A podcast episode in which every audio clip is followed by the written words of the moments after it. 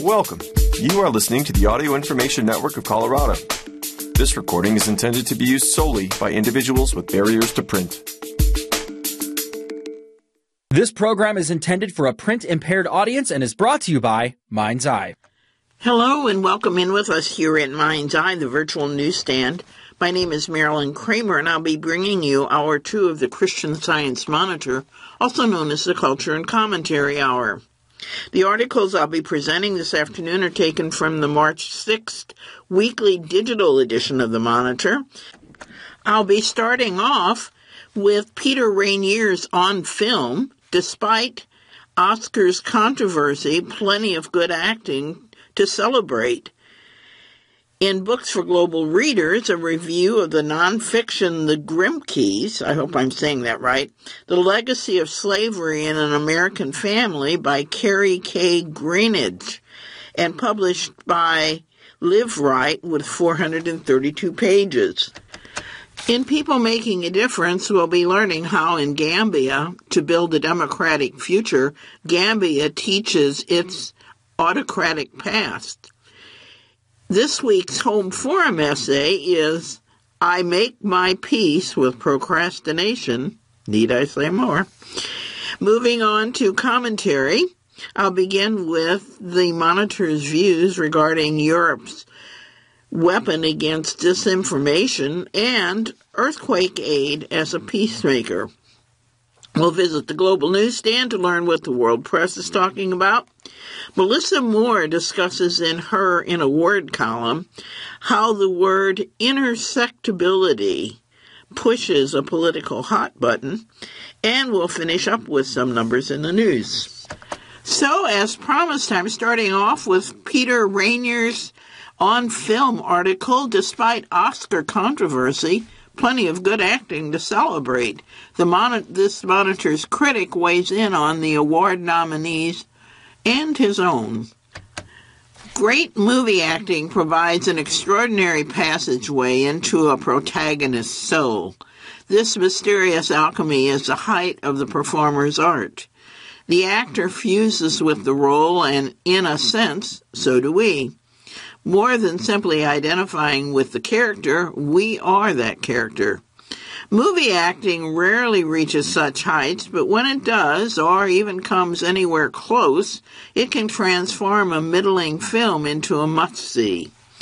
We are now in the run up to the Oscars airing on March the 12th on ABC, and as usual, along with a few favorite nominated standouts, there are many performances I admired in 2022 that went unrecognized by the Academy of Motion Picture Arts and Sciences. I'll weigh in on both. Best Actress. Of the five Best Actress Oscar nominees, the two rang a bell for me, and they were Cate Blanchett in Tar and Andrea Riseborough in To Leslie. Except for Blanchett's hyper-driven portrayal, I thought her film was vastly overrated. A love-hate letter to the tribulations of musical artistry that was way too heavy on the hate. But whatever one thinks of her role as an autocratic orchestral conductor with a taste for sexual predation, Blanchett gives a full-on portrayal of a woman self-immolating in her own sovereignty. It's too bad that Riseborough's nomination was attacked in some quarters for its movie star driven Oscar campaign, mostly by people who hadn't seen the movie. It came and went almost without a trace last year. Her inclusion made some feel that other acclaimed performances, like those of Viola Davis in The Woman King or Danielle Deadwyler in Till, got pushed out. But Riseborough belongs in the in this company. She plays a West Texas farmer lottery winner and single mother whose boozy life is in free fall. Her darting, ardent performance avoids all of the scenery chewing cliches endemic to those sorts of roles. I didn't detect a false note in it. Among the unnominated, I did especially admire Davis's performance as the leader of an all-female West African battalion in the slave trading early 1800s.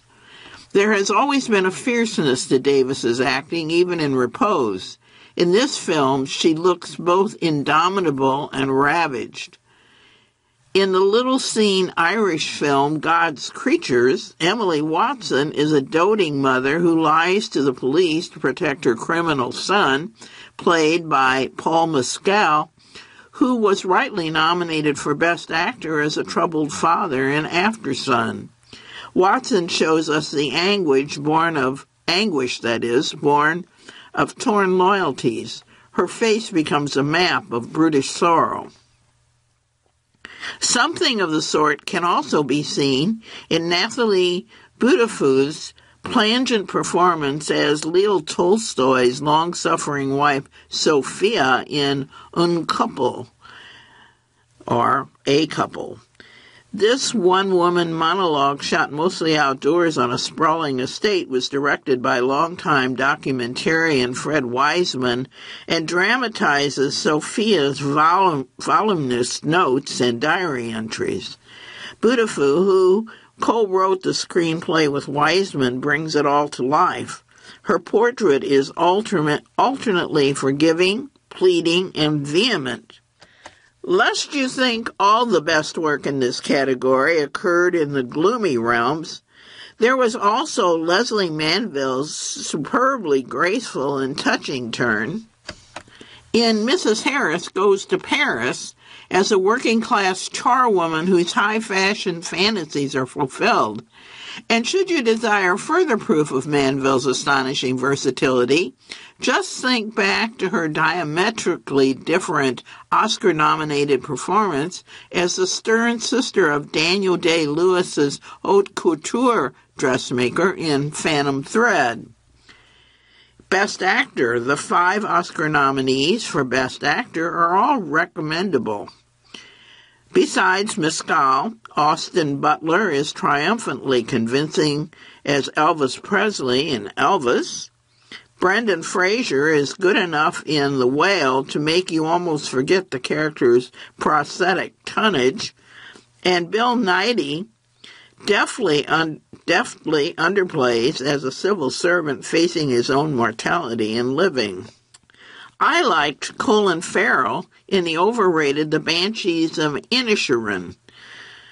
Through his performances, Padraic, a dolish man who wakes up to his ire when his best friend unaccountably rejects him, takes a while to cook. The friend is well played by supporting actor nominee Brendan Gleeson.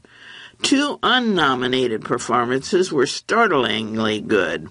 Caleb Landry Jones, who won the Best Actor award at the 2021 Cannes Film Festival in the barely seen Nitram, delivers an utterly original portrayal of a real life Australian mass shooter. In The Good Nurse, Eddie Redmayne, Redmayne that is, plays a nurse also real life, whose hospital murders have long gone undetected. Like Jones, he reimagines a seemingly standard villain into something entirely new. Best Supporting Actress, Kerry Condon is the exasperated sister of Farrell's Padraic in The Banshees of Inisherin, stands out for me among the nominees for Best Supporting Actress. Her deeply knowing performance, so quietly comic and yet so passionate, radiates emotion in all directions. In this category, the Academy particularly failed to notice some of the year's best work. As two of the women who spoke out against Harvey Weinstein in She Said, both Jennifer Ehle and Samantha Morton in cameos put a human face on searing testimony that most of us only have only read about. Judy Davis, as the mother of the shooter in Nitram, demonstrates yet again that, at her best, there is no one who surpasses her power or intensity. Why has this great actress not had more great roles? The most welcome appearance this year was Frankie Corio, who plays the doting 11 year old daughter in After Sun, opposite Mescal. The film's structure is elliptical and arty, but Corio grounds it. Her Sophie has the fervor of an adolescent moving tentatively and bewilderingly into young adulthood. Whether Sophie is singing bad karaoke or absorbing her father's woes, Corio easily holds her own with Mescal. No small feat. It's always especially exciting to discover a potentially major performer so early in her career. Best Supporting Actor. Of the Oscar nominees for Best Supporting Actor, far and away the strongest for me is Brian Tyree Henry, who plays opposite a very fine Jennifer Lawrence as a troubled auto mechanic in Causeway. I remember seeing him in If Beale Street Could Talk and thinking I had not seen a finer portrayal all year. Lawrence plays an injured war vet experiencing PTSD, and Henry's character has his own demons. His performance is so richly inhabited that even when he's just bellying up to the bar or sharing some ice cream, the character's full set of sympathies comes through. His easygoing nature is a poultice for his grief. Among the unnominated, I would single out two very different acting jobs from Anthony Hopkins.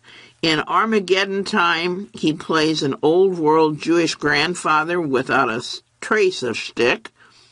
In the otherwise mediocre The Son, his single appearance as a rapacious father opposite Hugh Jackman not only steals the scene, it steals the movie. Now we're going to move over to books for global readers and one Family's Legacy of Slavery, Kerri K. Green, The Grimke's probes the complexities of race in American society through the lens of one fascinating clan. The book, nonfiction, The Grimkes, The Legacy of Slavery in an American Family, once again by Kerri K. Greenidge, published by Liveright with 432 pages. In 1868, Angelina Grimke read in an abolitionist newspaper about a quote, thrillingly, powerfully impressive, end quote, student named Archibald Grimke, enrolled at a black college in Pennsylvania. That's how Angelina and her sister Sarah, famous white abolitionists who had forsaken their family's South Carolina plantation decades earlier, came to learn that they had three black nephews, the children of their late brother Henry and Nancy Weston, a woman he enslaved. This moment arrives more than halfway through Kerri K. Greenidge's gripping book, The Grimkes, the Legacy of Slavery in an American Family.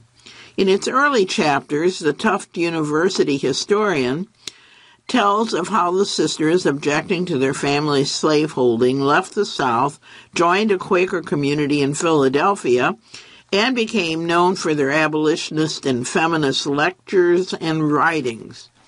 Greenidge also details the brutal childhood experiences of Archibald, known as Archie, and his brothers, Francis and John, under slavery. After the Civil War, their mother, with help from the Boston Freedmen's Aid Commission, was able to send them north to be educated. The book also introduces the Fortens, wealthy black Philadelphians dedicated to building up black community institutions, but who also worked in uneasy alliance with white anti slavery activists like the Grimke sisters. They have a place in the proceedings because one of the Fortens, Lottie, married Francis Grimke, known as Frank, in 1878. All told, there are many characters to keep track of, and while always compelling, the book's first half jumps around among them. The narrative gains momentum when the storylines converge as Angelina and Sarah, who had always believed their brother Henry was a, quote, kind master, end quote, are confronted with living proof suggesting otherwise. The famous sisters immediately embraced their nephews, promising to support them financially. While their acceptance of their black relatives helped burnish Sarah and Angelina's heroic reputations, Greenidge digs deeply into the family's archives to reveal their complex and often severe treatment of their nephews. Sarah was unmarried and had no children. Angelina was married to an abolitionist, Theodore Dwight Weld, and the couple had two sons and a daughter.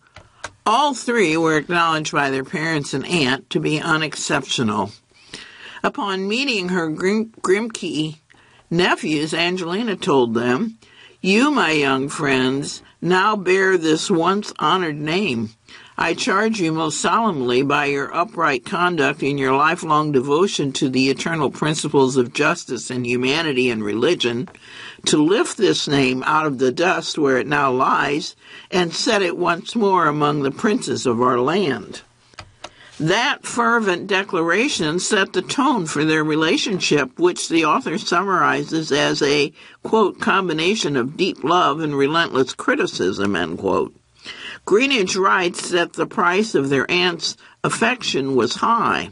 Quote, the brothers' unwavering personal and professional exceptionalism and constant genuflection before the Grimke sisters' supposedly steep sacrifice. In exacting this price, the Grimke Wields or Welds neither acknowledged Archie, Frank, or John's actual needs nor accounted for their nephew's trauma. Still, Archie and Frank willingly paid the price, making their aunts proud. John eventually became estranged from the family. Archie attended Harvard Law School and was a co founder of the NAACP. By the end of the 19th century, he served as American consul to the Dominican Republic. Frank, after studying at the Princeton Theological Seminary, became a minister at the most prominent black church in Washington. In short, they were both stalwart members of, quote, the colored elite, end quote, a culturally conservative cohort for whom respectability was key. For instance, as a trustee of Washington's, quote, colored, end quote, schools, Frank moved to have two black female teachers fired merely for getting married.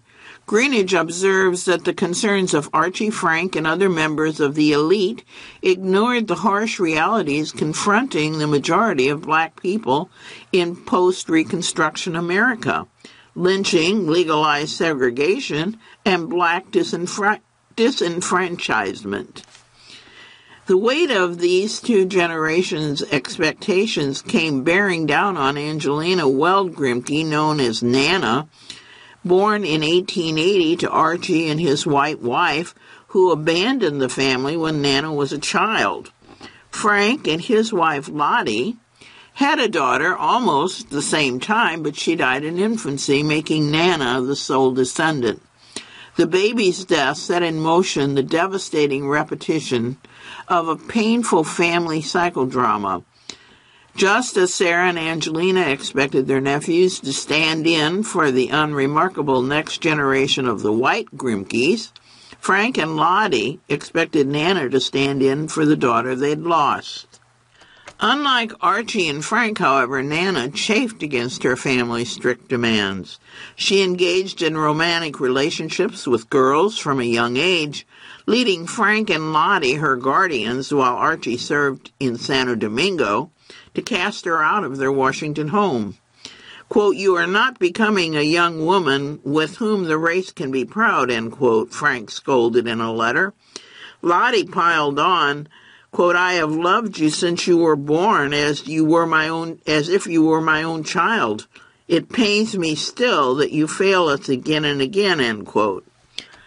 When Nana later fell in love with a man, her father Archie, upset by the suitor's skin color, worried that he would, quote, darken the family line, end quote. He forced Nana to choose between her boyfriend and him. Already abandoned by one parent, she chose Archie. Nana went on to become a Harlem Renaissance playwright and poet of some repute, but while Greenidge doesn't say much about Nana's later years, the impression is that they were lonely. Nana's literary work, in Greenidge's words, puncture, punctured the lie told to her generation, quote, that elite educations, disavowal of their enslaved past, and economic success could, could, could compensate for their ancestors' various racial traumas, end quote. The author's affecting account of Nana's tragic life demonstrates that these traumas are not so easily overcome. Now we're going to move on to people making a difference. In Serekunda, Gambia, to build a democratic future, Gambia teaches its autocratic past. At first, the students sat in shocked silence, struggling to process what they'd just heard. Then, one by one, they began to fire questions at their teacher. Did the former president's soldiers really kill people, even children? Why did some people support him? And how did all of this happen for so long? Is it true that this is what the security did to people? Is it true that they beat people? Is it true? Sharifo Cisse, a teacher at Bakoteh proper low pri- lower primary school recalls his sixth graders asking him. You could tell from the children's faces that this is something that is unimaginable. It's been just over a year since Gambia's Truth, Reconciliation, and Reparations Commission, or the TRRC, delivered this landmark final report after two years of publicly broadcast hearings and testimony. The report laid bare the murders, tortures, and rights abuses that had been carried out under the regime of Yahya Jammeh, who seized power in a bloodless coup in 1994. The Commission's 17 volume report, which includes details of the murders of at least 240 people by state agents, is an invaluable collection of testimonies from victims and perpetrators alike. But it's also full of complex legal terms and moments too explicit to teach to children. For many rights campaigners who have rallied under the cry of, quote, never again, end quote, it's also an opportunity. They see the report as a springboard for teaching future generations about what happened under Mr. Jammeh, an imperative to securing their country's democratic future. For a generation of Gambians, dictatorship under Mr. Jammeh was all they knew. After seizing power in the 1994 coup, he swapped military fatigues for white gowns and a scepter and ruled Africa's smallest mainland nation through a mixture of mysticism, generosity, and political hit squads. While European tourists poured into Africa's, quote, smiling coast, end quote, each winter, Mr. Jammeh ruled over one of Africa's few genuine police states. His face adorned everything from billboards to bars of soap. Each year he became increasingly erratic, striking at real and perceived political opponents. During one anti government protest, at least 14 people were killed. Another time, an opposition leader was jailed for using a microphone without official permission. For the next 22 years, Mr. Jammeh held sway through a mix of state brutality and development, shoring up bare bones infrastructure while unleashing secret police to do his will. In 2016, Mr. Jammeh suffered a shock election loss and now lives in exile. For Mohammed Sandeng, an activist at the nonprofit Fantanka, meaning, quote, self protection, end quote, in the Mandinka language, a crucial step in preventing past atrocities is making sure everyone can read the report. He presented a self styled, quote, child friendly report, end quote, at the Bakoteh Proper Lower Primary School last fall. It spells out Jammeh era atrocities using simple language and illustrations. If we are talking about the future of Gambia or the future of the world, children cannot be sidelined. They have to know what is going on from the get go, says Mariama Jobarteh, a report co author and CEO of Fantanka, a civil society organization dedicated to preventing sexual violence. That includes young people and children, because in Gambian society, children are always silent. Children don't have rights. They basically get information of what is happening last. Being informed is more important now than ever as Gambia's transition toward democracy faces serious setbacks. The current president, Adama Barrow, promised a three year transitional role or rule that is, after his unexpected win in 2016. Instead, Mr. Barrow served out a full term and in 2021 ran and won again after forming a political alliance with Mr. Jammeh's old party. Prosecutors can't charge alleged perpetrators from the Jammeh era with torture because there's no law against it. A new constitution was scuttled in 2020 meaning Mr. Barrow is ruling under the same Constitution, amended to account for a dictator's whims. But cautious optimism isn't out of the question. A tranche of compensation has been paid to victims identified by the TRRC. Another compensation bill is moving its way through the National Assembly to account for other victims. A bill criminalizing torture is also on the way, says Kim Bang Ta, Deputy Director of Civil Litigation and International Law at the Gambian Ministry of Justice. The most closely watched development will be that of a special court system designed to try those deemed fit for prosecution by the TRRC, including Mr. Jammeh himself. Meanwhile, civil society groups have pushed forward education initiatives, something that they have more direct control over than government policy.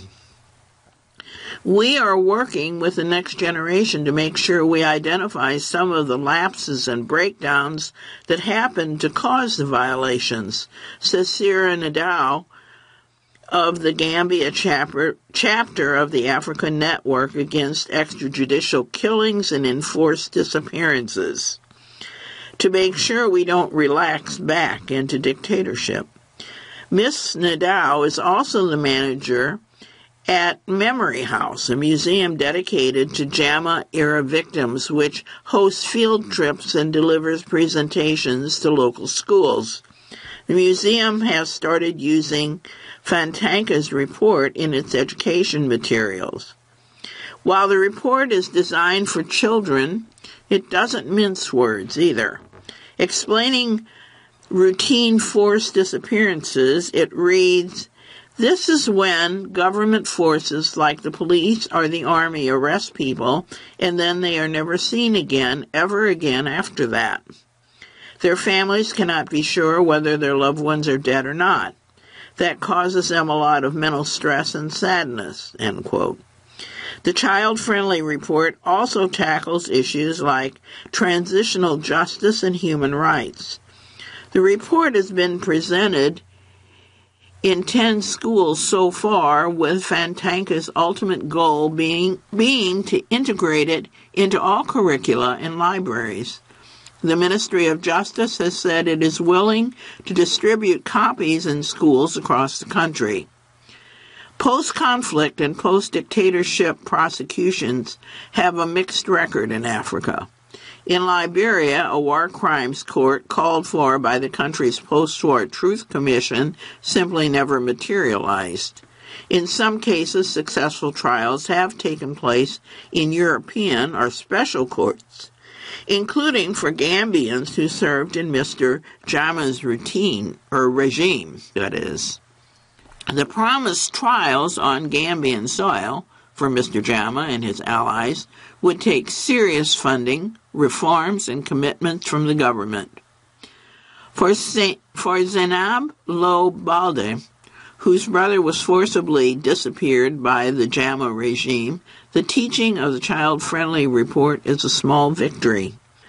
We never thought it would get this far, she says. At the same time, both she and Miss Nadal, whose uncle was disappeared by the Jammeh regime, say that education can't replace government reform and prosecutions. It is not a substitute for justice, Miss, Miss Nadal says, but it is the foundation for justice. Amy, Awa, and Adamo were some of the sixth graders struck silent by the initial presentation at Bakoteh Proper Lower Primary School. A few months later, though, they're eager to chat about it. It was very new to me, says uh, Amy. She learned the truth about crimes of which she'd only been vaguely aware, including the murder of Ousmane Koro, a finance minister who was killed in 1995. Members of the ruling junta, quote, took him into the forest in his own car and put him in the car and burned the car, end quote, she recalls. Awa felt it was important to learn about such things, quote, so that it will not happen again in the future, end quote. Quote, that's why they say, never again, chimes in Adama. And now, on a much lighter note, I will bring you the Home Forum weekly essay, I Make My Peace with Procrastination. For years, I took pride in arriving on the dot, sometimes to the mild chagrin of my host. I have a confession to make.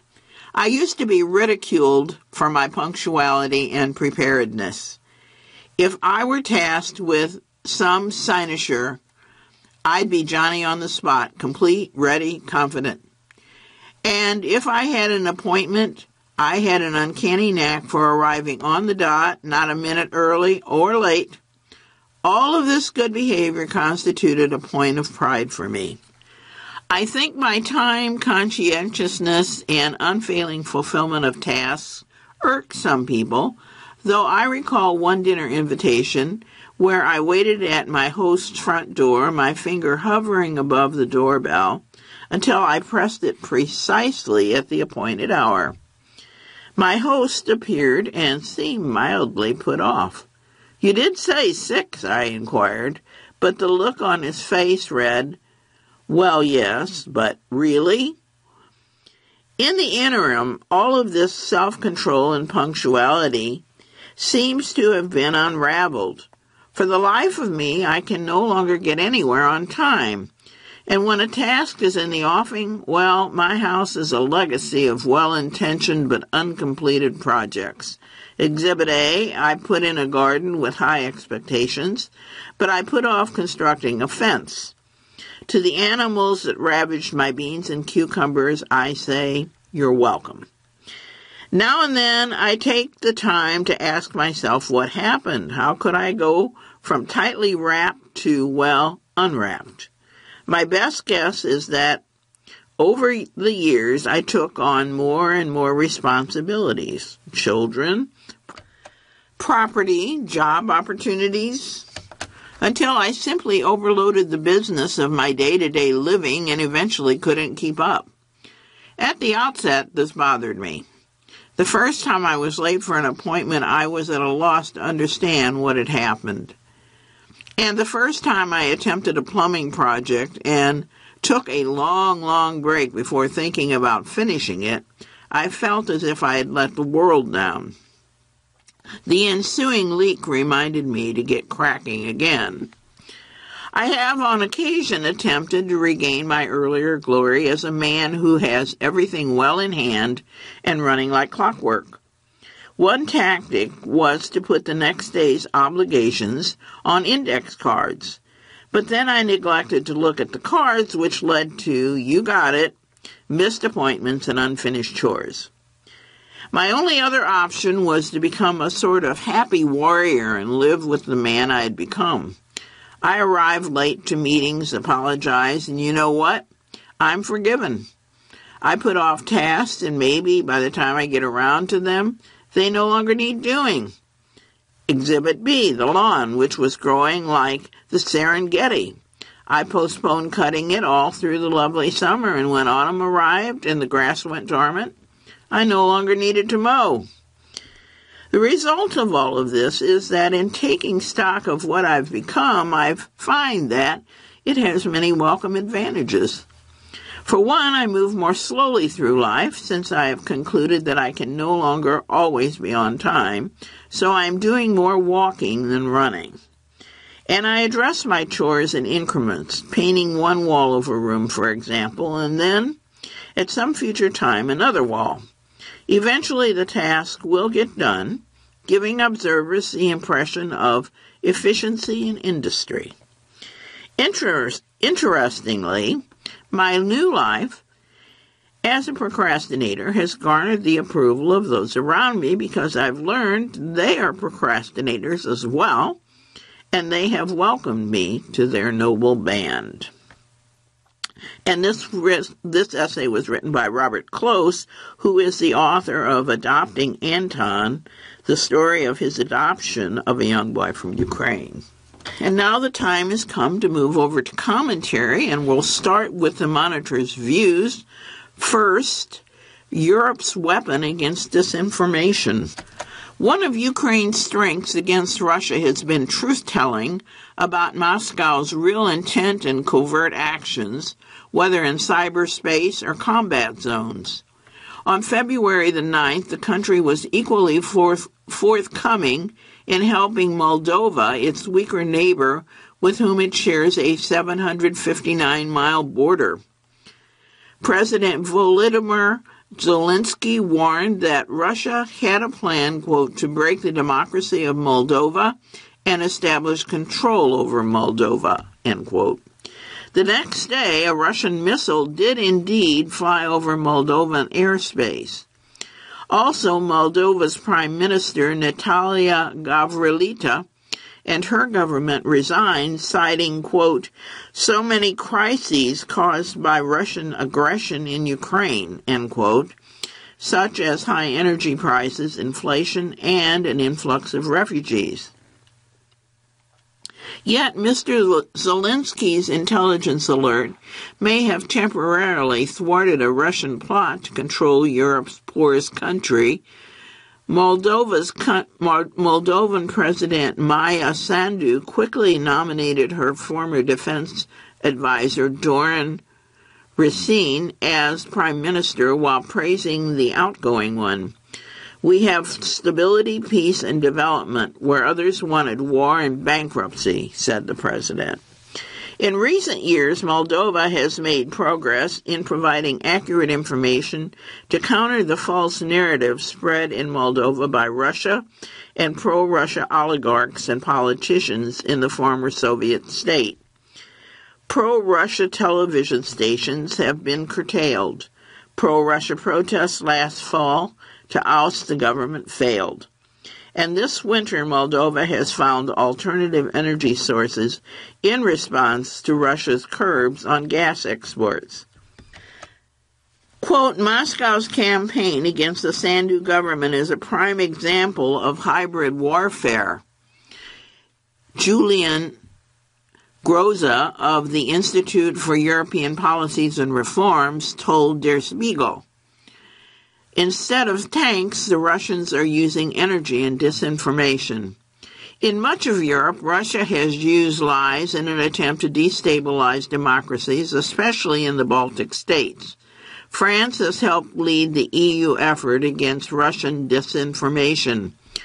We must be driven by the desire to defend and promote access to good quality information said Catherine Colonna, France's Minister for Europe and Foreign Affairs. The first requirement is truth. Dialogue is possible only if it relies on a shared vision of truth, realities, and facts. But as we're all aware, our ability to bring out this shared vision is currently the target of concerted attacks. In Moldova's case, a bit of truth telling by Ukraine may have saved the day. The next monitors view earthquake aid as a peacemaker. Most wars are won by military advantage. Some are determined by something else. In Syria, after 12 years of civil conflict, compassion toward the survivors of the February 6th earthquake could provide a turning point that guns have not. On February 13th, President Bashar al Assad agreed to open two border crossings from Turkey and allow humanitarian aid to flow into the northern areas controlled by anti regime rebels. His concession marked a breakthrough in the relief effort. Nearly 9 million people lack food, water, and shelter following the massive tremor. Truckloads of critical supplies are now reaching areas long isolated and pummeled by war. The United Nations had to break through persistent resistance from the Assad regime and its backer, Russia, to keep just one aid corridor open. Then it got two more in February. While the Assad regime may exploit its concession to gain international recognition, the aid flow could also help change the dynamics of diplomacy in the region. Since the start of the Civil War, triggered by peaceful pro democracy protests in 2011, the government has sealed off northern Syria and treated its people there as enemies. Now, Mr. Assad's gesture on, re- on aid relief shows that even the most hardened dictators are not immune to the moral imperative to aid and protect innocent life. A similar approach recently worked in nudging Russian President Vladimir Putin to back the resumption of grain and fertilizer shipments from Ukraine to countries facing famine.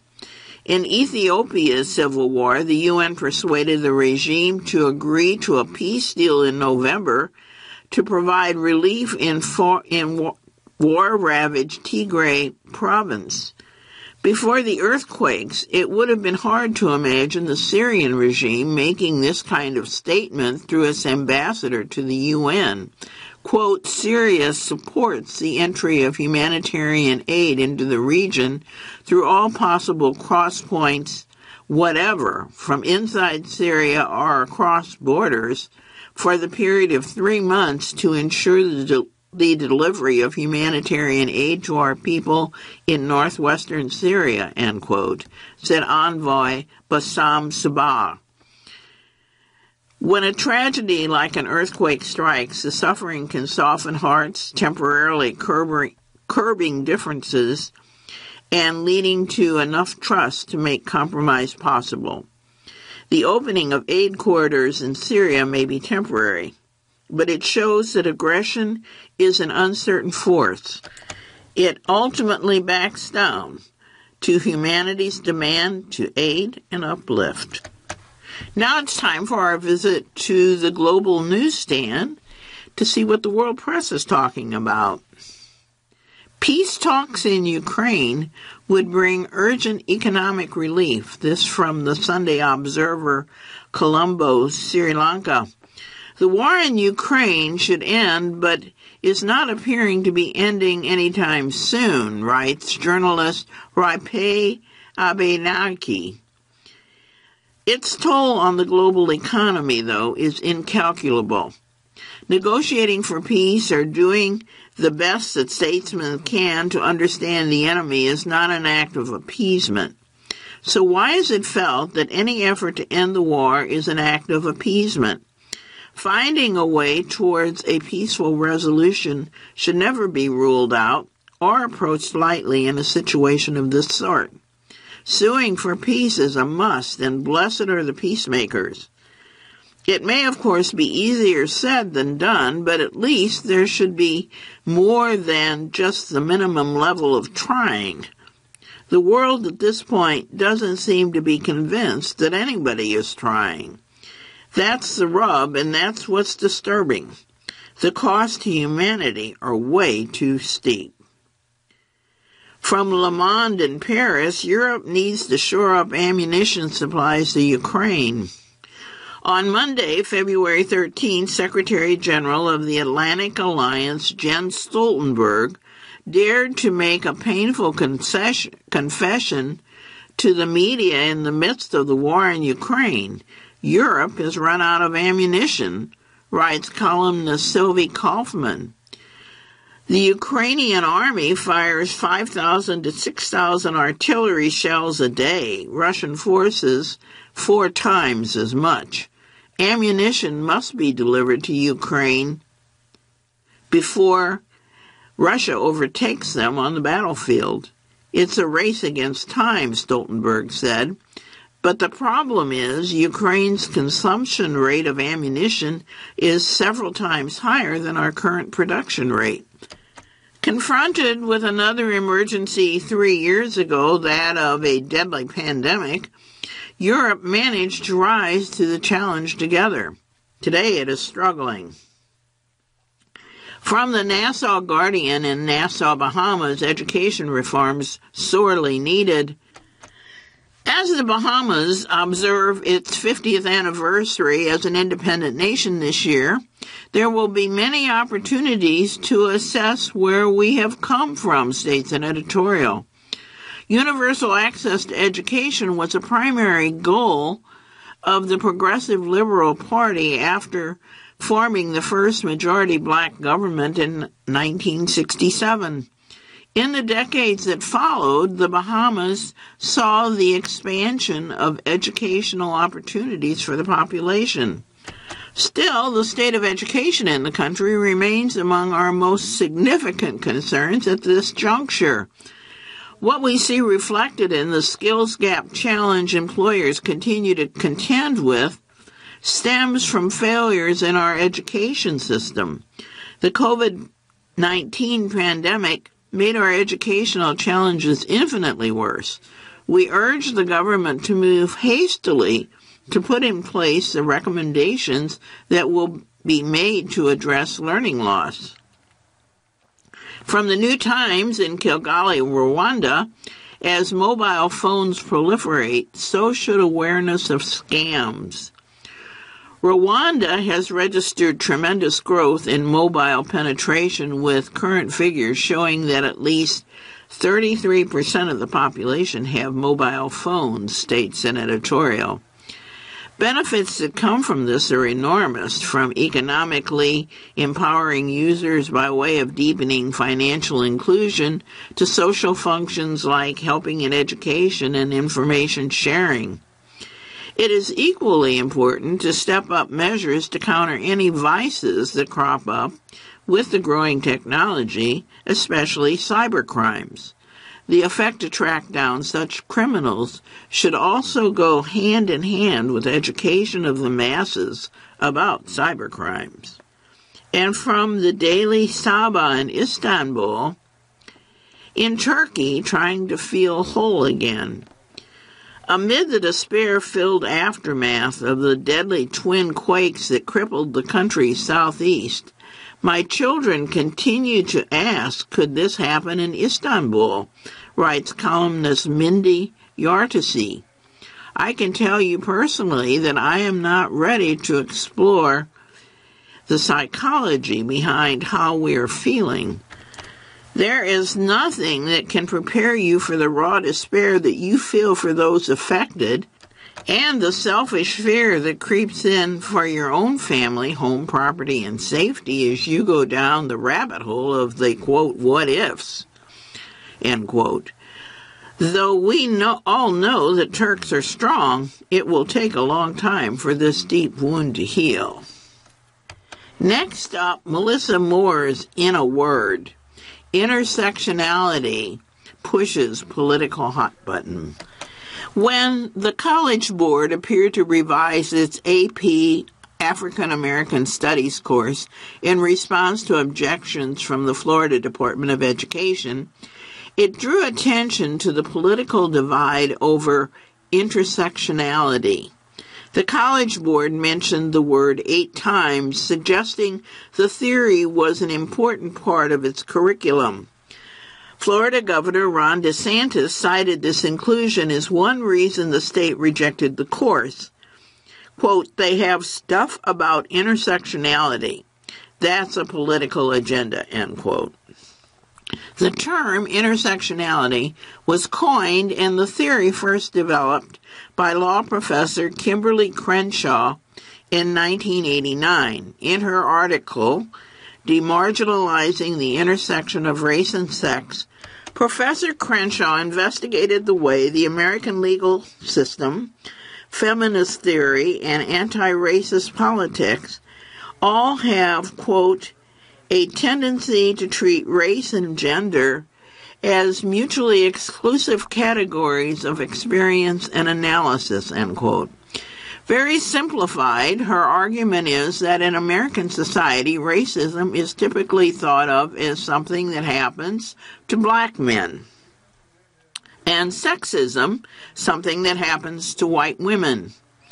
Black women suffer different suffer double discrimination on the basis of both their race and their gender, but because they do not, quote, fully, end quote, represent either protected category, being neither white nor male, they lose out on the legal and other remedies prescribed for such discrimination. The solution is to pay attention to their, quote, intersectional experience, end quote, and, quote, address the particular manner in which black women are subordinated, end quote. As the theory spread across academia, it broadened its scope and came to include many interconnecting identities beyond race and gender. But sometime in the 2010s, intersectionality left the ivory tower, left the ivory tower, and got thoroughly wrapped up in the culture wars. Conservative commentator Ben Shapiro contends that intersectionality creates a quote hierarchy of victimhood end quote in which the more oppressed groups a person belongs to, the higher their status and the more weight their words, their words carry. This hierarchy, according to Mr. Shapiro, puts straight white cisgender men at the bottom. This seems to be a critique not of intersectionality itself, but the way that it is sometimes deployed, especially on university campuses. Of course, the theory is not immune to criticism. Some scholars have argued that its focus on interlocking identities isolates people in ever smaller silos, placing such an emphasis on people's differences that it becomes hard to build coalitions and work together. Whatever one's stance on the positives and negatives of intersectionality, quashing all discussion of it seems unwarranted. And that leaves us some time for just a couple of uh, points of progress around the world. From Uganda, the populations of elephants, giraffes, rhinos, and other vulnerable and endangered species in Uganda are on the rebound. After northern white and eastern black rhinos were hunted into local extinction in the early 1980s, a charity reintroduced four rhinos in 2005, and through breeding in a private sanctuary, there are now 32. Elephants are up about 100 or about 400 percent that is to 7,975 and giraffes grew nearly sixfold to 2,072 both due to increased conservation efforts over four decades, according to the Uganda Wildlife Authority, or the UWA. Political conflict and poaching under a lack of law enforcement led to massive drops in animal populations from the 1960s to the 1980s. The International Union for Conservation of Nature called for more protection of wildlife on private property, and the UWA said more work is necessary to help species such as lions and chimpanzees. But Uganda is home to more than half of the world's mountain gorillas, and the UWA says that their numbers are growing. And in India, access to running water is increasing in rural areas. Nearly 57% of rural Indian households now have working taps that provide at least 55 liters of potable water a day year round. With a goal of 100% coverage by 2024, the national initiative was launched in 2019 when only 17% had tap water. Regular access to running water relieves families, mostly women and girls, from hauling and transporting water from wells, which mean more people are able to attend school or work. A survey found that households receive service for an average of three hours a day, and more than 90% of schools and child care centers were getting potable water, but higher than acceptable levels of chlorine were often reported. And now it's time for our numbers in the news 500,000 Russians who have fled the country since Moscow's invasion of Ukraine. The mass exodus has the potential to create a demographic and economic shift similar to the ones seen at the end of the Cold War or the 1917 Bolshevik Rev- Rev- Revolution. My goodness. 184 weather balloons sent up by the United States every day as part of a series of 1,800 coordinated daily launches around the world. $1 billion being directed to rehabilitate 22 hazardous waste sites across the U.S., including landfills, farmer mines, and manufacturing facilities, as well as to assist 100, 100 other ongoing cleanup projects.